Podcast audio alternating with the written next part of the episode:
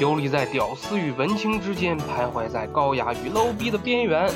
这里是就知道扯淡的杂家杂谈。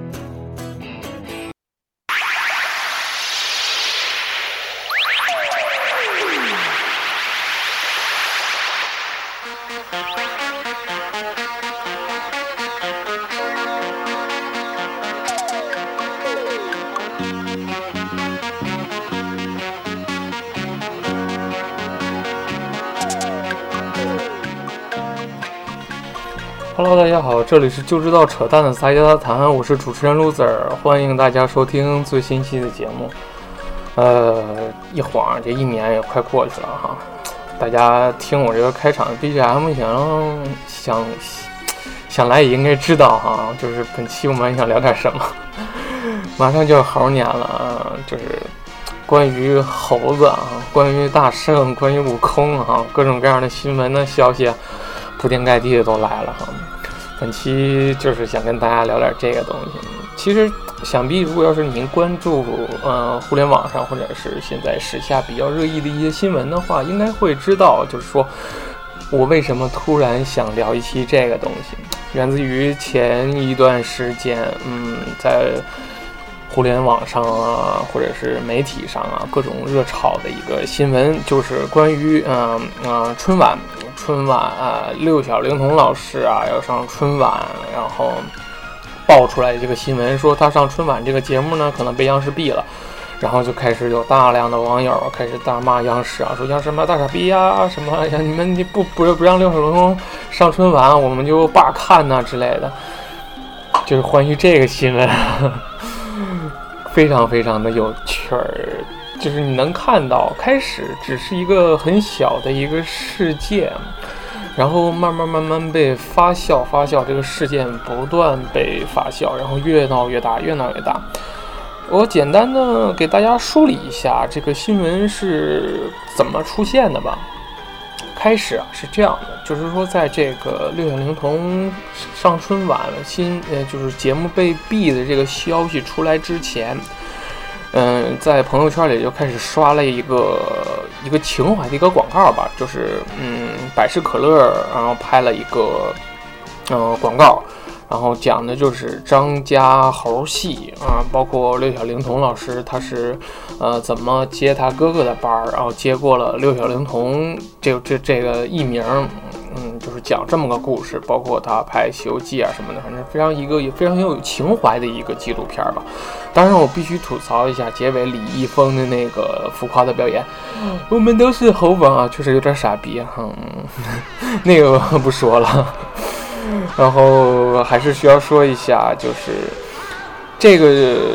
广告一经放出啊，然后在互联网上就引起了热议，大家就开始就是。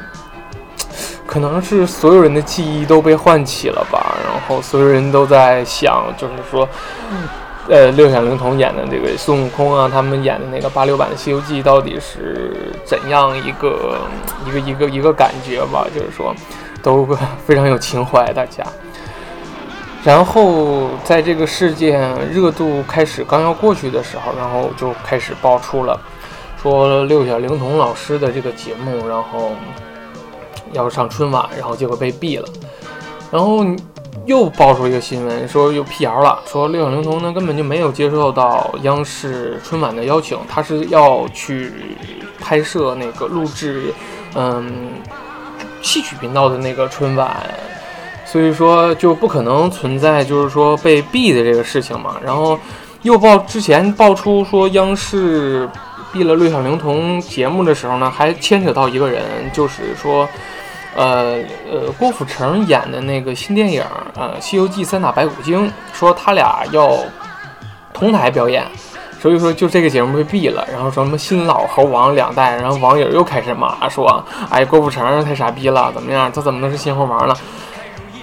然后这个事情呢就开始越炒越热，越炒越热，然后各种辟谣啊，各种阴谋论就开始出现了。比如说呢，第一条第一种阴谋论的说法呢，说这个新闻为什么被炒出来？说可能是因为嗯，郭富城新电影要上了，然后有营销团队在做事件营销，然后就把这个事情啊推出来了。然后呢，又有人说了，说这个事儿不是那个郭富城那个电影公司营销的，说这可能是百事营销的，就百事的营销团队在借机炒这个就情怀牌，打这个亲情这个路线，然后这个这事情就开始一发不可收拾了。然后比如说，央视在前不久呃。央视的官方微博发了一条，就是说快年末了嘛，然后发了一条打拐的一个消息，然后就是说，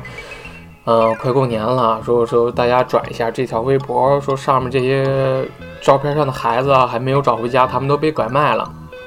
按理说呀，像这种比较有正能量的呃微博，一般都会评论也比较好，转发的也比较多，然后但是当你点进评论区，你就会发现，就是一票一票的人啊，就是全都是刷什么，啊，春晚没有六小龄童，我们就罢看呐，就是一片一片水晶水军在那刷，就是有一种，呃，贴吧爆吧的那种感觉，就是毫无营养的，就是就在那刷。当你细心的观察，你点开他们每个刷的这个人那个微博啊，你会发现他们注册的时间都非常短，然后。评论几乎没有，微博也没发过，但是就是注册这个账号，可能就是为了刷这个评论用的。这个事情就非常有趣了，就是如果你发现这种事情，按理，反正我个人认为哈，我不认为这个是一个真正的用户行为了，我认为这个肯定是有组织的，有人在刷，在推这个事情。但是至于为什么推，它的目的是什么，这个我就不得而知了。反正在我看来，就是这个事件肯定是事件营销，这个事件营销做得非常非常的好，非常非常的好。就是说，三方都得利，不管是呃呃，从央视方。就是你也知道，大家，呃，传统媒体嘛，就是说压力越来越大，春晚呢看的人越来越少，关注的也越来越少了。就是如果这个事情炒出来之后呢，关注央视的人忽然之间就变多了。然后呢，就是关于百事和六小龄童本身，他们的关注度也出现了，就是也是有了关注度。然后再就是关于郭富城新电影，嗯，就是。三打白骨精这个电影关注也上来了，我怀疑可能是这个事件营销是三家合力所为，要不然不可能达到这么这么大的一个效果吧？还是我没有想到，就是说一个猴年。就是一个简简单单的一个节目，上面春晚能搞出这个事情，然后之后这时候关于这个事情其他衍生啊什么，如果六小龄童上春晚是因为猴年上春晚，那猪年是不是八戒就要上春晚呢？那是不是就是马年就是白龙马要上春晚？那那白龙马上了春晚，那龙年怎么办呢？鸡年是不是要找卯日星君呢？就是各种各样的梗啊，大家也都懂的。这互联网创造思维非常的、非常的突，就是怎么讲，反正非常奇特了。嗯，就是非常非常的有趣这件事情。然后紧接着呢，关于就是猴子的事情啊，今天就是不断，就是猴年的这个新闻点，不知道为什么非常非常多。紧接着还是春晚，还是央视的新闻，就是说，也是关于猴子，就是关于今年央视就是 那个吉祥物嘛，就是羊年不是有一个羊羊那个形象嘛？猴年也有个形象，就是有一个猴子的一个形象，是找了那个央就是五奥运给福娃设计的那个美术老师，然后韩美林老师。呃，设计了一个猴子的形象，然后又被网友吐槽。其实他的那个美术的那个原稿我看了，其实还还不错，就是一个中国水墨画风的一个猴子。就是可能大家不太接受的，就是说他腮帮子下面有两个球。但是如果你要是对猴子观察细致的话，你上网搜一下猴子的图片，你会发现猴子吃的比较多的时候，脸上确实长了两个球，就是长两个蛋蛋嘛。就是这个点被大家吐槽，其实被大家吐槽比较多的是那个三 D 画的那个猴子的形象嘛，然后那个猴子被各种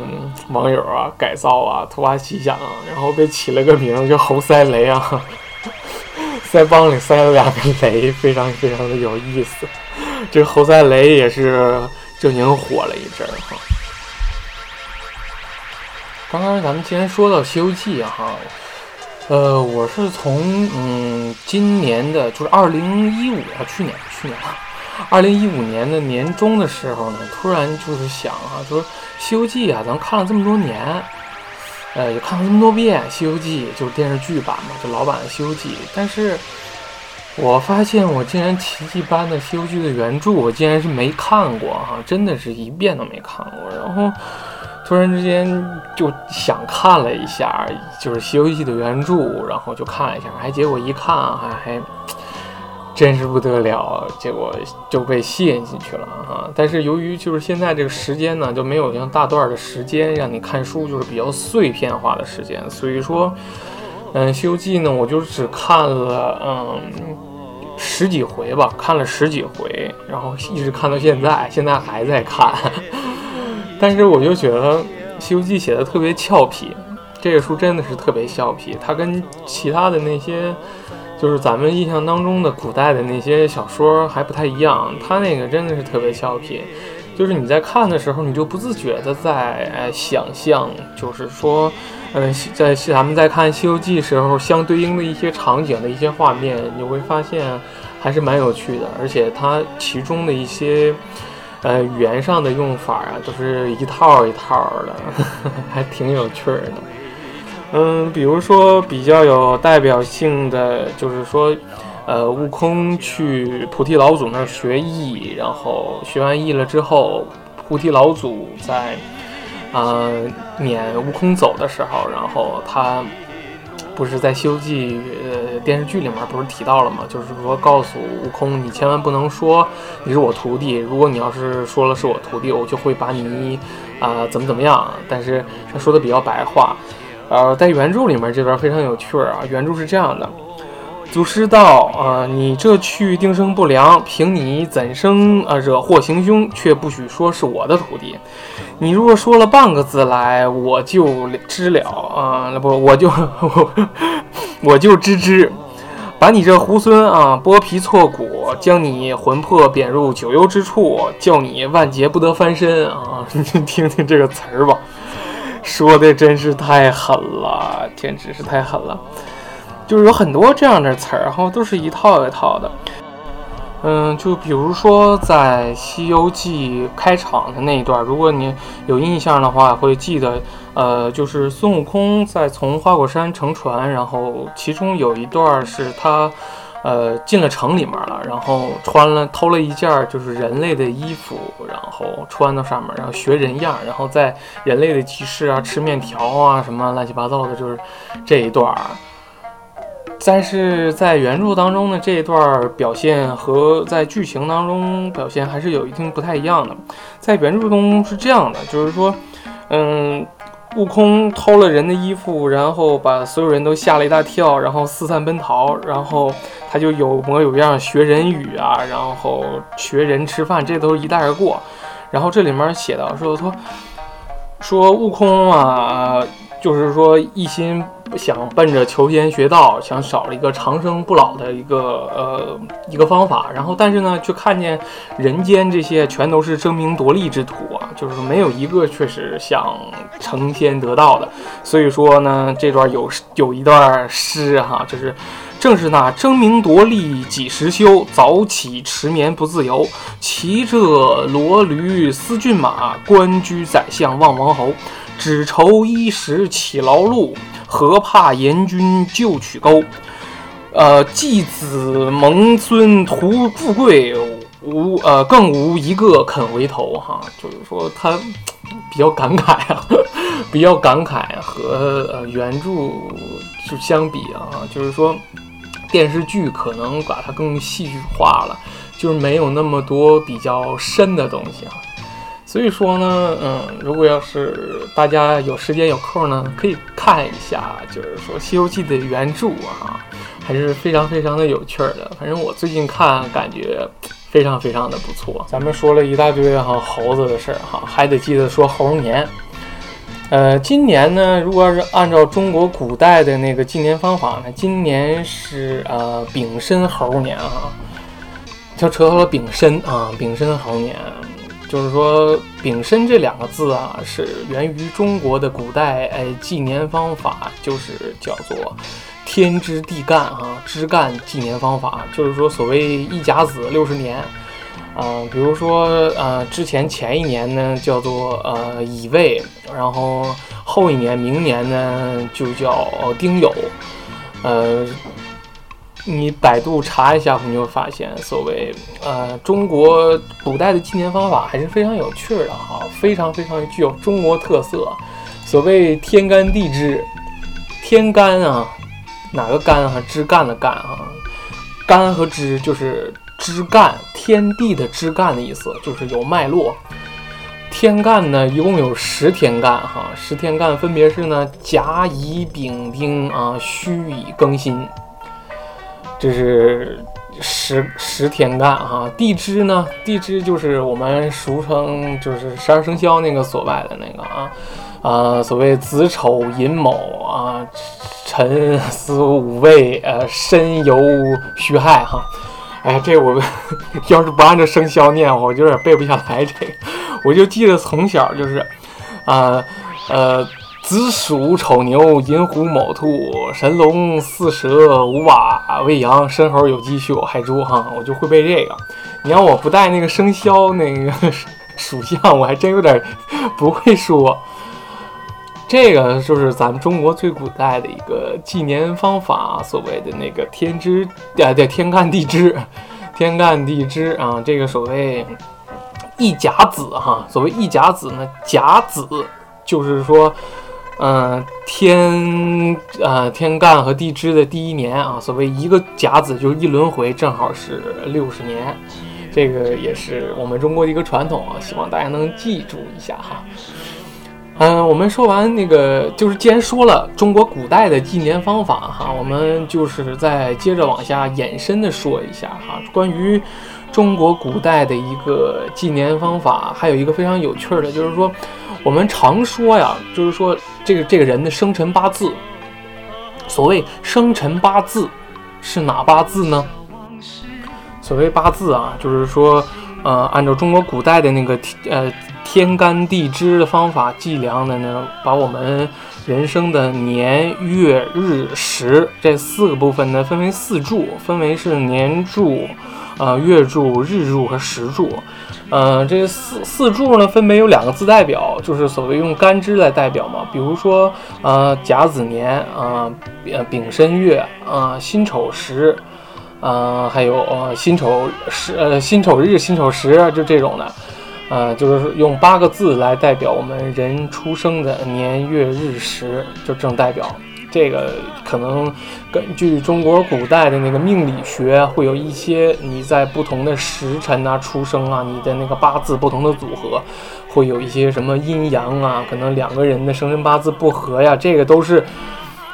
就是属于迷信了哈，迷信。当然，你不能说它迷信，你也可以说它是科学。这个因人而异哈，信则有，不信则无哈，这也是看个人。但是非常非常的有趣儿哈，就是中国古代我们 呃常说哈，就是说古代人的那个计时啊，就是说我们现在有一些人经常说，就是说我们现在嗯，中国古代一些东西没有，就是外国，比如说是是外国什么星什么星象啦，什么这个这个什么塔罗牌啊，什么算命的什么的。就是我们没他算的准，但我只能这么说，就是说你可能对这个东西知之甚少。就是一旦你要是深入了解，你会发现中国古代的那个 就是这种命理学啊，其实比国外的要复杂，复杂复杂的多哈。啊，当然这是这个这是这题外话了，题外话了哈。咱们还是说一下纪年法哈，就是关于纪年法这个事儿。咱们现在的那个纪年法呀，其实呃，就由于新中国成立了嘛，就是我们纪年法是统一改过了，就是说已经跟那个公使用的是公元纪年法了，但是我们依然使用是咱农历的纪年法，嗯，但是这咱们那个纪年法哈，嗯，现在除了咱们农历还会使用，其实再就是没有什么使用的地方了。但是值得说的一点呢，就是我们的邻国日本哈，日本使用的那个呃纪年法呢，还是真跟我们中国古代的那个纪年法有些相似，而且一直沿用着中国古代的那个纪年法。嗯，比如说众所周知，就是说日本现在还是有帝制嘛。所以说，日本的那个纪年法呢，还是跟我们中国古代基本一致。它是有一个呃帝制的一个纪年年号，比如说二零零八年是日本的明仁天皇哈，明仁天皇的年号，呃就是平成哈，平成。比如说二零零八年就是平成二十年。所以说你在日本的嗯，比如说官方的记载啊，比如说啊呃货币上啊，你都会看到它。呃，公元上是有那个公元纪年法存在的，但是旁边也要标注一下天皇的那个年号，这点还是有趣的，比较有比较有趣儿，跟中国古代是一样的。嗯，最后还要需要说一点的就是，啊，关于我们所谓现在所说的农历啊，有人经常说农历是阴历，其实这是一个呃非常非常广泛被错误定义的一个方法。所谓阴历哈，阴历什么叫阴历呢？阴历就是以月亮的那个天体变化才叫阴历，而阴历并不是咱们所说的农历啊，哈，并不是一个纯的阴历，它是一个阴阳混合历，它既是以就是说月亮的那个运行做计量，也是有一部分也是以太阳的那个天体运行为方法。它跟就是说咱们现在用的那个公年，就是公元计时法，就是说这个是个阳历。为什么叫阳历？它是以太阳的那个运行方式，就是说也叫太阳历嘛。所以说这个还是有一些区别的。至于中国的这个农历的形成啊，哈，它是一个非常非常复杂、非常非常历史悠久的一个东西。如果你要是真感兴趣的话，大家可以自己上网。我有点懒了哈，我承认，因为实在是太复杂了。就是说我没有办法用一个简短的语言哈把它组织得非常清楚。因为中国古代大家都知道，就是说我们号称有五千年的历史嘛，所以说关于纪年法这一块儿，确实还是，真的是太多太多可以说的了，所以说，哎，大家自己查吧，就这样。总之，我就说到这儿了啊，大家查一下。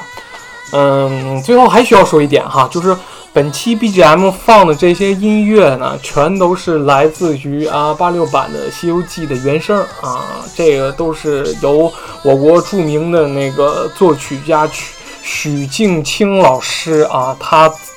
个人创作的所有的那个《西游记》的电影原声，如果你仔细的听一听哈，真的都是非常非常的棒。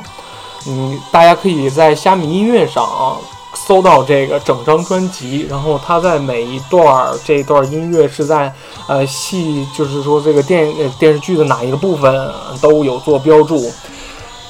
真的是经典。为什么是经典？就是说这些。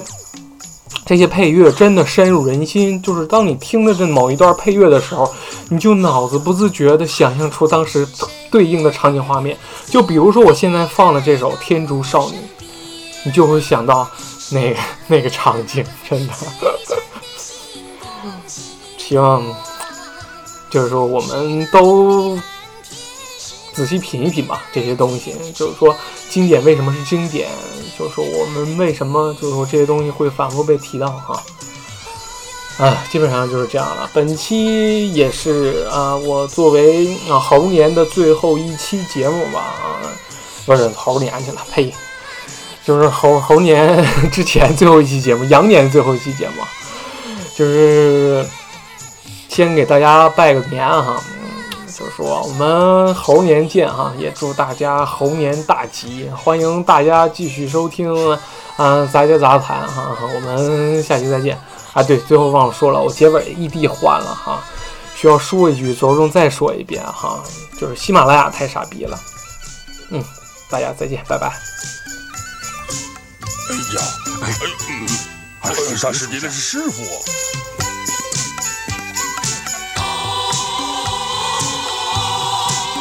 啥师弟呀，咱们去看看吧。去不得啊，去不得呀，哎去看看，哎，去看看吧，走走。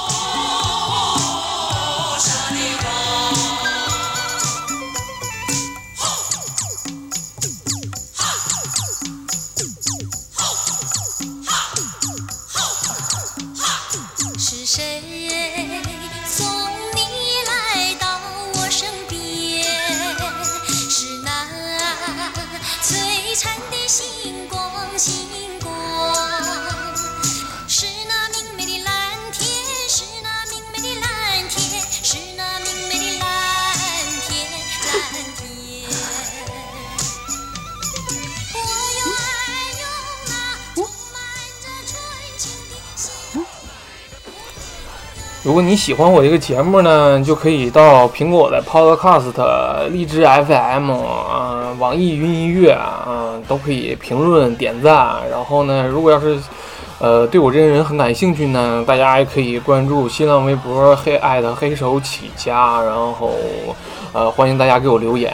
最后说一句哈，喜马拉雅太傻逼了，大家不不要用这个平台了哈，就这样，拜拜。